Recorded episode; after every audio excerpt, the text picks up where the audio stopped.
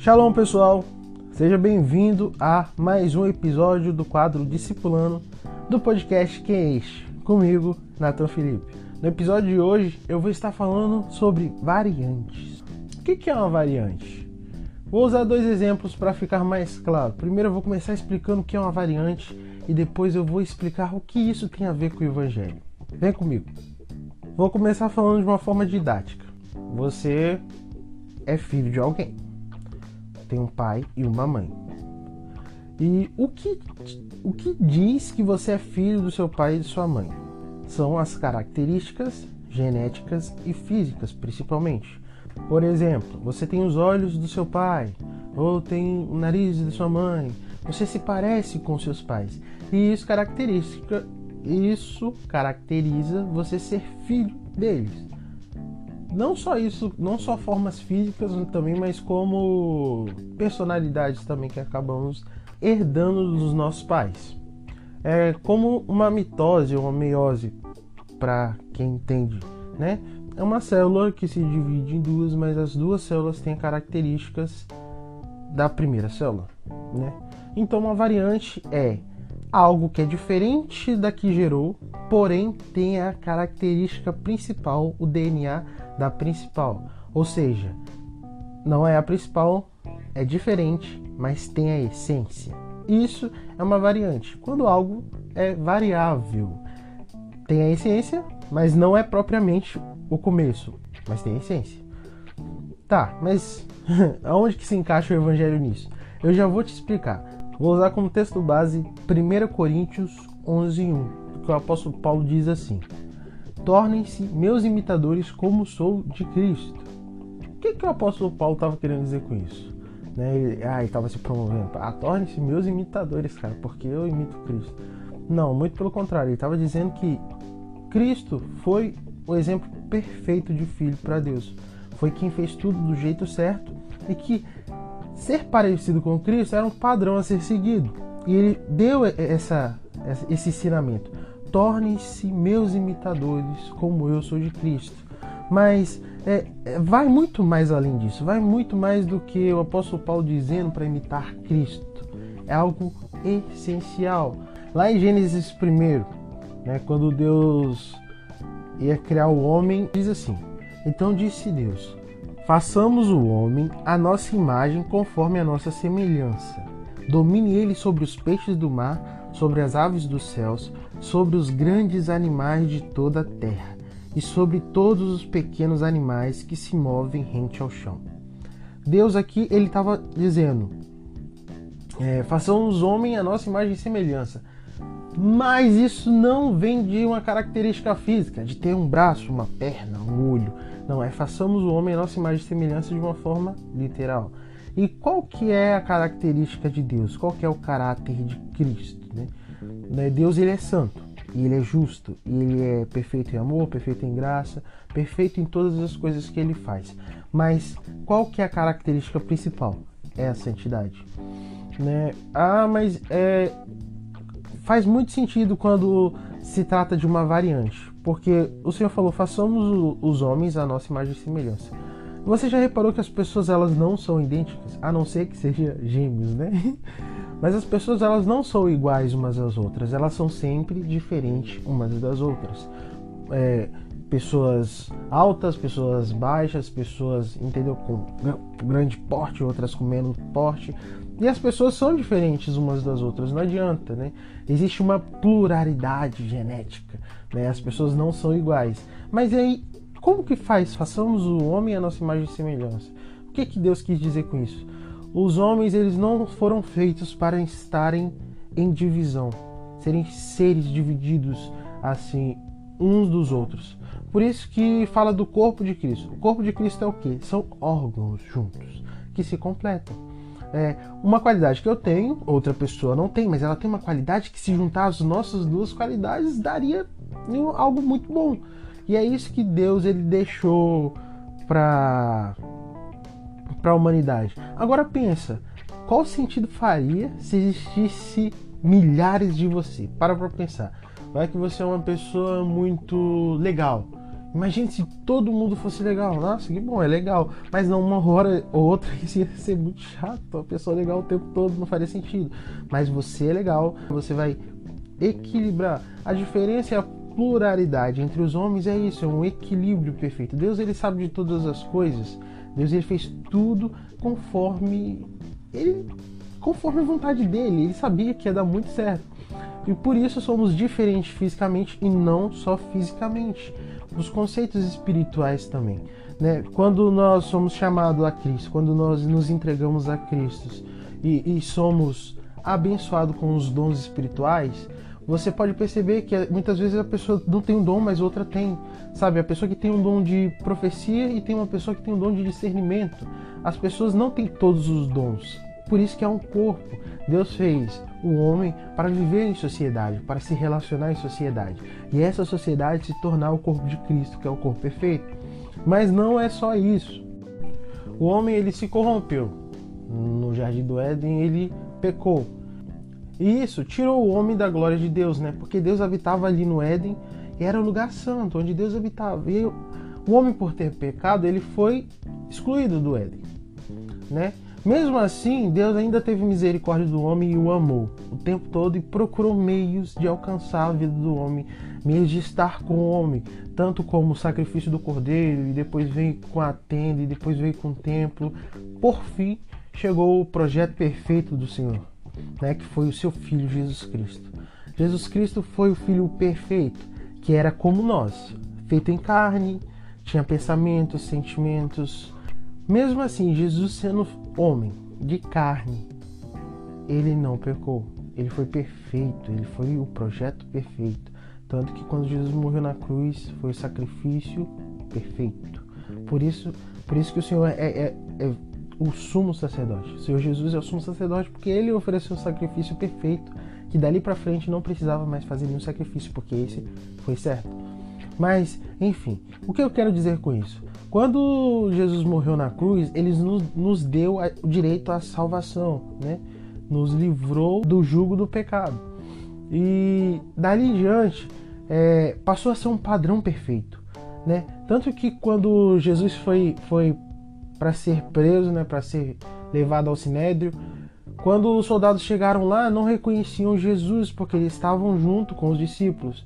Não que Jesus se parecia com os discípulos, mas que os discípulos se pareciam com Jesus, porque eles conviviam com Jesus e eles aprendiam com Jesus, eles estavam com o mestre o tempo todo. E daí veio a variante. Como assim a variante?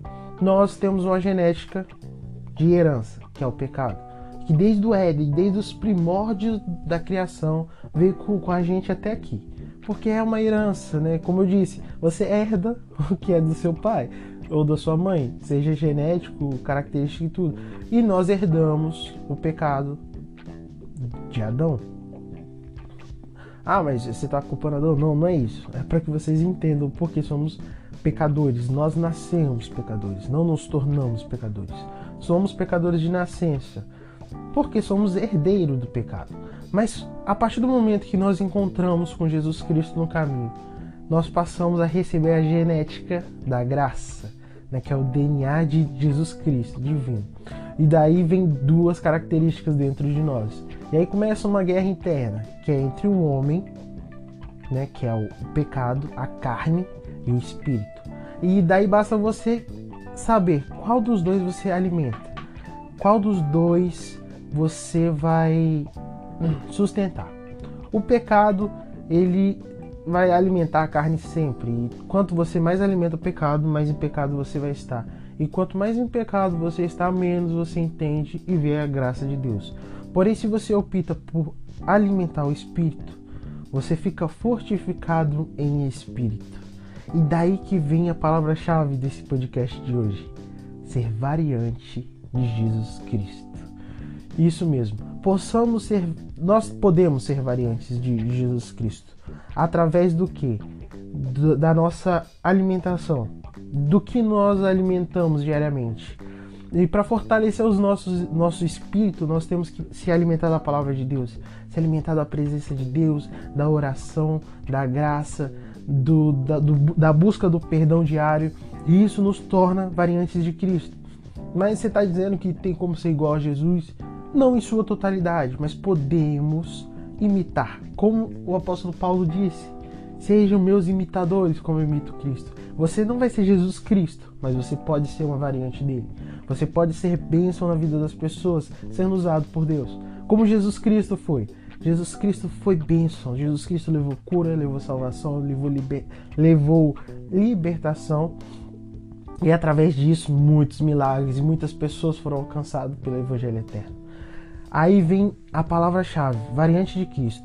Mas como eu faço para ser uma variante de Cristo, Neto? Muito simples, mas também não é muito simples. é simples porque se você busca o alimento diário, que é a palavra, não adianta você falar de um Deus, você expressar de um Deus que você não conhece. Então, através da palavra, que é a Bíblia, você vai conhecer Deus e saber quem Ele é e conhecer o seu caráter. E daí sim, depois que você conhece o seu Criador, o seu Pai, você pode se espelhar nele e ser uma variante de Cristo. Eu vou contar uma experiência que eu já contei no, no episódio anteriores.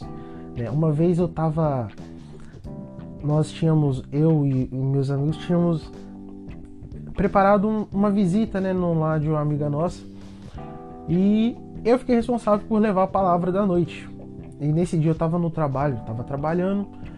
E aí, no decorrer do dia, eu busquei o Espírito Santo para saber a palavra, porque eu não tinha uma palavra né, para levar. E eu fiquei, Espírito Santo, me ajuda aqui, por favor, me ajuda a compreender, entender a palavra. E aí no final do dia eu fui pro vestiário do serviço, né, me trocar, e eu sentei e consultei. E o Espírito Santo falou, João 3,16. Aí eu olhei assim, meio que, João 3,16, tá bom. Ah, não, mas João 3,16, o que, que eu vou falar com João 3,16? E aí eu meio que fui desobediente ali na hora e falei, não, não vou pregar sobre João 3,16. E nesse dia tava chovendo demais, demais, demais mesmo. E no local onde eu trabalho alaga muito e tanto que a gente fica até ilhado, né? E tava chovendo. E eu, aí eu comecei a ruminar, né? Tipo, é, pessoal, será que vai dar para fazer essa visita? Tá chovendo muito, tá uma chuva muito forte. E eu ainda dentro do ônibus, passando aquelas ruas totalmente alagadas. E eu pensando, nossa, não vai dar para pregar hoje na visita, tá chovendo muito, vai ter que remarcar essa visita. E daí eu peguei o ônibus no terminal, chegando no terminal, peguei um outro ônibus, tava tudo certo. E do nada, assim, do nada, de verdade, entra uma mulher muito feliz, alegre, sabe? Muito alegre, que a alegria dela chegou a me fazer pensar, essa mulher é louca, é doida. uma chuva dessa, dia de semana, uma felicidade dessa. E ela entrou e começou a falar: Glória a Deus, louvado seja o nome do Senhor, porque o Senhor ele nos ama. Glória a Deus. Aí cumprimentou quase que todos os passageiros do ônibus. Eu estava sentado no último banco e do nada essa mulher olha nos meus olhos e fala: Assim diz o Senhor. João 3,16. E eu, eu, eu fiquei totalmente sem graça porque eu, eu achei uma situação impossível na minha mente, porque eu não conhecia aquela mulher, eu nunca tinha visto aquela mulher na minha vida, e ela justamente fala o texto que o Espírito Santo tinha me revelado antes. E aí eu fiquei muito assim. Foi um momento que o Espírito Santo me tomou naquela hora, que eu fiquei muito constrangido, né? E aí aquela mulher olhou para mim e disse: é, Vamos ter um, um, um tempo de oração aqui neste ônibus. E ela apontou para mim: o irmão, o pastor vai levantar e vai orar. Eu estava tão tomado do Espírito Santo, eu nunca tinha orado no ônibus, mas naquele momento eu tinha certeza do que eu estava fazendo. E eu levantei e orei por todos os passageiros. Mas, cara, foi uma experiência tão incrível. Eu nunca vi Jesus pessoalmente, mas eu vi Jesus naquela mulher. Eu vi Jesus, porque era uma felicidade, uma graça tão imensa, que eu vi Jesus naquela mulher. E daí eu desci do ônibus e já peguei o telefone e falei, pessoal, olha, essa reunião, essa visita tem que acontecer porque o Senhor ele falou grandemente hoje e o Senhor ele tem um propósito. E aí a chuva estiou, Deus ele é perfeito em todas as coisas. A chuva estiou e a visita foi uma bênção, o Senhor falou, foi uma bênção de verdade, pessoal. Mas daí que vem a, a, a expressão variante de Cristo. Você não é Cristo, mas você tem o DNA de Cristo. E se você alimenta esse DNA, você mais fica parecido com ele. E esse é o propósito. O Senhor quer que nós sejamos cópias de Cristo. E através do alimento espiritual, que é a palavra, oração, busca, jejum, esse é o alimento espiritual que nos torna parecido com Cristo, que nos faz ser variantes de Cristo. E o conselho que eu te dou hoje, seja variante de Cristo. Não só para você ser abençoado, mas para você ser bênção na vida de outras pessoas para que Deus te use como vaso, para que Deus te leve a levar o evangelho dele e que pessoas possam ser alcançadas e que você influencia a ser uma cópia de Cristo, o seu próximo, e que o seu próximo possa fazer isso, para acontecer igual uma mitose e uma meiose, se multiplicando e cada um gerando um até a vinda de Jesus Cristo. Espero que essa palavra tenha edificado, que tenha te trazido algo de Deus de verdade. Espero que você possa é, compartilhar com seus amigos que precisam ouvir uma palavra. Compartilhe, leve a palavra adiante, faça o que eu disse, seja variante de Cristo, leve o Evangelho. E é isso, pessoal. É, compartilhe com os amigos. É, nos siga no Instagram, quem ponto é este. Também estamos disponíveis no Spotify e no YouTube. É isso aí, pessoal. Até o próximo episódio. Shalom. Som, som. Vamos lá. E aí, gente? Estamos de volta com mais um episódio do podcast Quem é Este? E. Tá. E estamos aqui com o episódio da série Discipulando. Que quem está apresentando hoje sou eu, Tainara. E, cara, muito feliz, sabe? Por você que está aqui ouvindo é muito bom saber que você é uma pessoa muito legal, muita gente boa que gosta de ouvir sobre Jesus. Então, fique à vontade, pegue sua Bíblia e vem comigo, que o tema de hoje é comunhão. E o texto que a gente vai ler está lá em Levíticos, capítulo 3, do verso 1 ao 5. A versão que eu vou ler é a NVI e diz assim: quando a oferta de alguém for sacrifício de comunhão, assim se fará. Se oferecer um animal do gado, seja macho, seja fêmea, apresentará ao Senhor um animal sem defeito. Porá a mão sobre a cabeça do animal, que será morto à entrada da tenda do encontro. Os descendentes de Arão, os sacerdotes, derramarão sangue nos lados do altar. Desse sacrifício de comunhão, oferta preparada no fogo. Ele trará ao Senhor toda a gordura que cobre as vísceras e está ligado a elas. Os dois rins, com a gordura que os cobre e que está perto dos lombos, e o lóbulo do fígado, que ele removerá junto com os rins. Os descendentes de Arão queimarão tudo isso em cima do holocausto que está sobre a lenha, acesa no altar como oferta preparada no fogo, de aroma agradável ao Senhor. Bom, vamos lá. Esse texto está dizendo sobre quando o povo de Israel for oferecer um sacrifício e for uma oferta de comunhão, ele está explicando aqui como será a oferta. Mas para entender o porquê dessa oferta, vamos entender um pouquinho mais sobre comunhão. Na palavra de Deus é, lá no original grego, é, tem uma palavra que se encontra na Bíblia que se chama que se chama que se, o que se chama ou é que é né? É. que é koinonia. Koinonia é uma palavra de origem grega e significa nada mais nada menos que comunhão. E a gente pode trazer hoje, explicando aqui, três tipos de comunhão. E com base bíblica.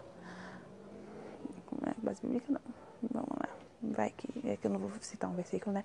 Ó, três tipos de comunhão. A primeira é comunhão em sociedade. Quando um irmão tem comunhão com o outro, aquela comunhão que há na igreja, aquela comunhão que diz lá em Atos, eles perseveravam no ensino dos apóstolos e na comunhão, no partir do pão e nas orações. Essa é a comunhão, a coinonia entre sociedade. Segunda comunhão é no casamento. Quando duas pessoas decidem viver juntas uma só vida. Sabe quando você casa e você decide lá é, que será o que o casamento será em comunhão de bens. Então, é você unir as suas coisas com as coisas de outra pessoa e unir a sua vida com a vida daquela outra pessoa e se tornar uma só, algo que é dos dois. Isso é a coinonia no casamento. E também a comunhão no relacionamento de Deus com o homem. Não, mentira. E também a comunhão, a coinonia com Deus. É quando o relacionamento com Deus que o homem decide manter. Sabe? Quando o homem escolhe e age para que se mantenha aquela comunhão. É a coinonia com Deus, comunhão com Deus. E hoje eu vou falar um pouco mais sobre a comunhão com Deus, entre o homem e Deus. Som, som, voltei. E para citar exemplos de pessoas que tiveram comunhão com Deus e manteram essa comunhão, eu vou citar três homens do Velho Testamento. O primeiro deles é Enoque. Enoque é um homem que diz na Bíblia que andou com Deus. Ou seja, é um homem que manteve sua comunhão com Deus. Lá em Gênesis 5:24 diz assim: Enoque andou com Deus e já não foi encontrado, pois Deus o havia arrebatado. Gente, vocês têm noção o que é isso? Cara, Enoque, ele não teve momentos de comunhão com Deus. Ele andou com Deus a vida inteira. Sabe? A palavra diz que durante toda a sua vida Enoque teve comunhão com Deus. E eu não sei se você já leu lá em Gênesis, mas diz lá em Gênesis que Enoque teve, morreu com 365 anos. Gente, é 365 anos. Não é dias, é anos de comunhão com Deus. E era uma comunhão tão profunda, um relacionamento tão profundo, que ele não morreu. O cara simplesmente não morreu. Ele foi levado. Deus pegou ele e falou assim: Olha, não passarás pela morte, eu vou te arrebatar. Porque você é muito amigo meu, sabe? A gente é muito chegado. Então, vem pra cá morar comigo. Não quero mais essa distância entre nós. É o nível da amizade dos dois. E eu acho uma coisa incrível isso. Um segundo exemplo é Noé. Lá em Gênesis capítulo 6, verso 9, diz assim: Essa é a história da família de Noé. Noé era um homem justo, íntegro, entre o povo da sua época e ele andava com Deus. Notou alguma semelhança entre Enoque e Noé? Por que que Enoque e Noé tinham comunhão com Deus? Porque eles não eram homens assim que simplesmente conheciam Deus, mas eles andavam com Deus. Eu não sei se você já parou para pensar nisso, mas andar com alguém é, primeiro, você tem que estar tá indo para a mesma direção que aquela pessoa, senão você só encontra com essa pessoa no caminho. Não tem como você andar com ela se você está com caminhos opostos. Então, para andar com essa pessoa, vocês têm que estar indo para a mesma direção. Vocês têm que estar no mesmo ritmo. Porque senão essa pessoa te passa e aí ela não tá andando com você, ela passa por você de novo. Então você tem que estar tá indo para a mesma direção, no mesmo ritmo.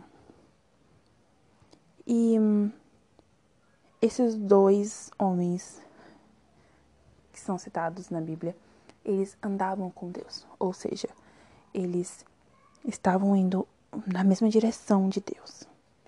E eles viviam no mesmo ritmo de Deus. Entendem? Andar com Deus vai muito além de conhecê-lo. Vai muito além de só às vezes buscar a Ele, vai de ir na direção que Ele está apontando e de estar no ritmo que Ele está. Sabe, o Senhor vive num plano, numa dimensão além da nossa. E se a gente está no ritmo terreno e não no ritmo celestial, no ritmo espiritual, você não consegue acompanhar o andar de Deus. E esses dois homens decidiram: não, eu quero. Esquece, sabe, as minhas coisas, esquece esse mundo. Eu quero andar com ele. E foi uma decisão muito importante para esses dois. Noé, por exemplo, ele andava com Deus, ele obedecia, ele era um homem justo e íntegro. E quando Deus decidiu destruir o mundo porque só havia pecado naquele mundo, ele viu um homem. Um homem lhe agradou, Noé. Porque Noé decidiu andar com ele. Sabe, quando aonde você estiver, estiver tudo indo por água abaixo, sabe? Só pecado, destruição, que Deus olhe e encontre pelo menos um. Um que decidiu andar com ele e que esse um seja você. Amém? Então vamos lá. Terceira pessoa que a gente vai citar do Velho Testamento é Abraão. Lá em Gênesis capítulo 18, verso 17, a palavra disse: E disse o Senhor: Ocultarei eu a Abraão o que faço? Gente, olha que interessante. Bom, a gente sabe que Deus é Deus, que Deus está acima de todas as coisas, acima de todas as pessoas, Deus é simplesmente Deus. E ele não precisa de ninguém para fazer nada e nem para existir. Ele se subsiste nele mesmo. Ele pode todas as coisas nele mesmo. Mas aí esse texto diz algo muito interessante. Deus tinha decidido destruir Sodoma e Gomorra. E o Senhor falou: ah, vou destruir porque aquele povo tá pecando, tá. Não tá me agradando. Eles estão fazendo tudo que é mal. E aí Deus passa pela tenda de Abraão e pensa: ocultarei eu a Abraão o que faço. É igual o Senhor falar bem assim: ah, eu vou esconder isso dele. Por que, que eu esconderia isso de Abraão? Eu te pergunto, o Senhor tem necessidade de contar alguma coisa do que ele quer fazer para Abraão ou para qualquer um de nós?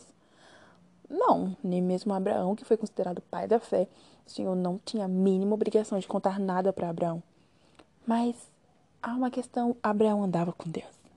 Ele tinha uma amizade com Deus, ele tinha comunhão com Deus. E era uma comunhão tão linda que o Senhor simplesmente falou: Por que, eu vou esconder isso de meu amigo Abraão? Isso é maravilhoso. O Deus que não tem obrigação de nada, mesmo assim decidiu e pensou: Por quê? Por que esconderia? Gente, olha que incrível é a comunhão desses três servos. Era uma comunhão de uma vida que fez-o ser arrebatado fez ser o início de novo de um povo, porque Noé foi o início de um povo novamente, porque Deus destruiu tudo. E escolheu a Noé a dar início de novo aquele povo que habitaria toda a terra. E terceiro, fez o próprio Deus decidir não esconder o que há no teu coração a teu servo. Pensa quão maravilhosa era a comunhão desses homens com Deus a decisão deles de andar com Deus e abdicar de todas as suas vontades. Olha os resultados disso. Cara, não há. Não há. Sabe como eu posso dizer? É, não há. Ah, não há prejuízo nisso. Porém, o homem esperto que é, ele consegue estragar tudo. Ele estragou tudo.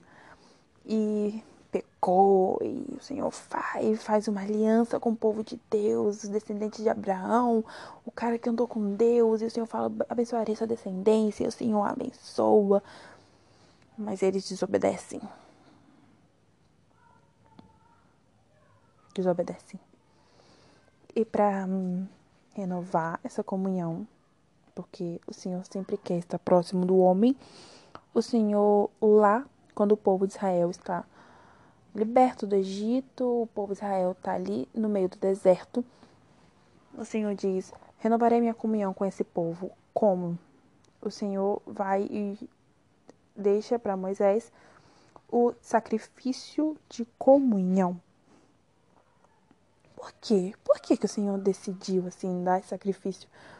Porque, como eu disse, o desejo do Senhor era viver no meio daquele povo, era ter comunhão com o povo. Lá em Levíticos 26, 12 diz: E andarei no meio de vós, e vos serei por Deus, e vós me sereis por povo. A vontade de Deus é ter comunhão conosco. A vontade de Deus era ter comunhão com aquele povo. O Senhor não queria que aquilo se quebrasse. O Senhor não queria acabar com a comunhão, com o relacionamento profundo que ele tinha já com seus antepassados. Então, o Senhor apresenta o sacrifício de comunhão e deixaria tudo explicado. Primeiro, o que tinha que ser feito?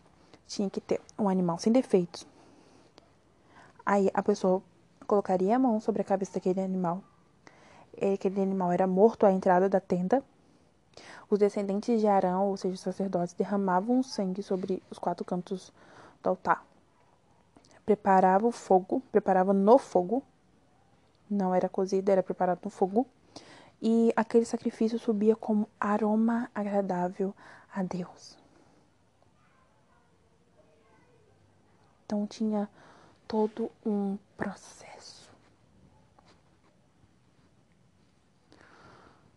aquilo que antes era mais fácil, entre aspas, porque tinha que abrir mão de algumas coisas, mas ainda assim era algo mais fácil. Agora teria que ter um processo. Ok, vocês que... ok, vocês quebraram a comunhão, vocês desistiram de andar com Deus então agora haverá um processo para voltar ao caminho e andar com Ele novamente. Então, era necessário que tudo aquilo fosse feito para renovar a aliança entre aquela pessoa e Deus. E, ok, esse era o que Deus deixou para Israel. Porém, o plano do Senhor era ainda maior. Não era só para Israel, o povo escolhido, agora é também para os gentios, ou seja, para mim e para você, que não somos descendentes. Não somos descendentes.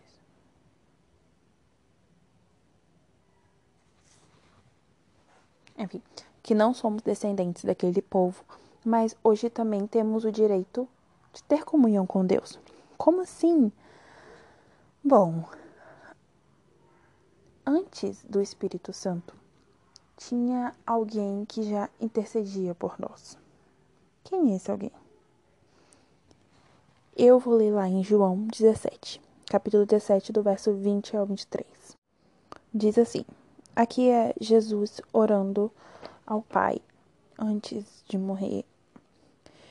Diz assim: Minha oração não é apenas por eles, rogo também por aqueles que crerão em mim por meio da mensagem deles, para que todos sejam um, Pai, como tu estás em mim e eu em ti. Que eles também estejam em nós, para que o mundo creia que tu me enviaste. Deles a glória que me destes, para que eles sejam um, assim como nós somos um. Eu neles e tu em mim, que eles sejam levados à plena unidade, para que o mundo saiba que tu me enviastes e o amastes como igualmente me amastes. Uau, uau, que texto lindo! Aqui, Jesus está orando para que o Senhor abençoe, Deus Pai abençoe o povo, a igreja que tinha ficado aqui, os seus discípulos e aqueles que viriam depois, para que nós possamos ser um. Sim, um, sabe, a comunhão, a coinonia em comunidade, sociedade. Então, era isso que o pai estava pedindo. Que, pai não, era isso que Jesus estava pedindo. para que nós, em comunhão, possamos ser um.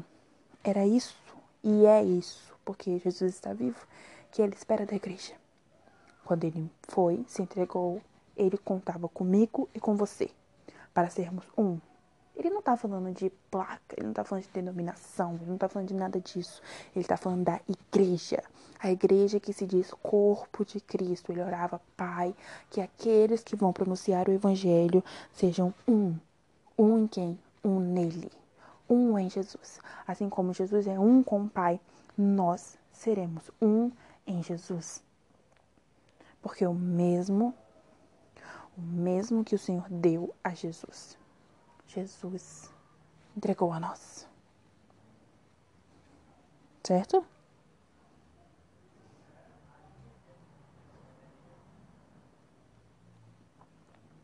Não, porque o mesmo que Deus Pai deu a Jesus, Ele também entregou a nós, que foi o teu Espírito.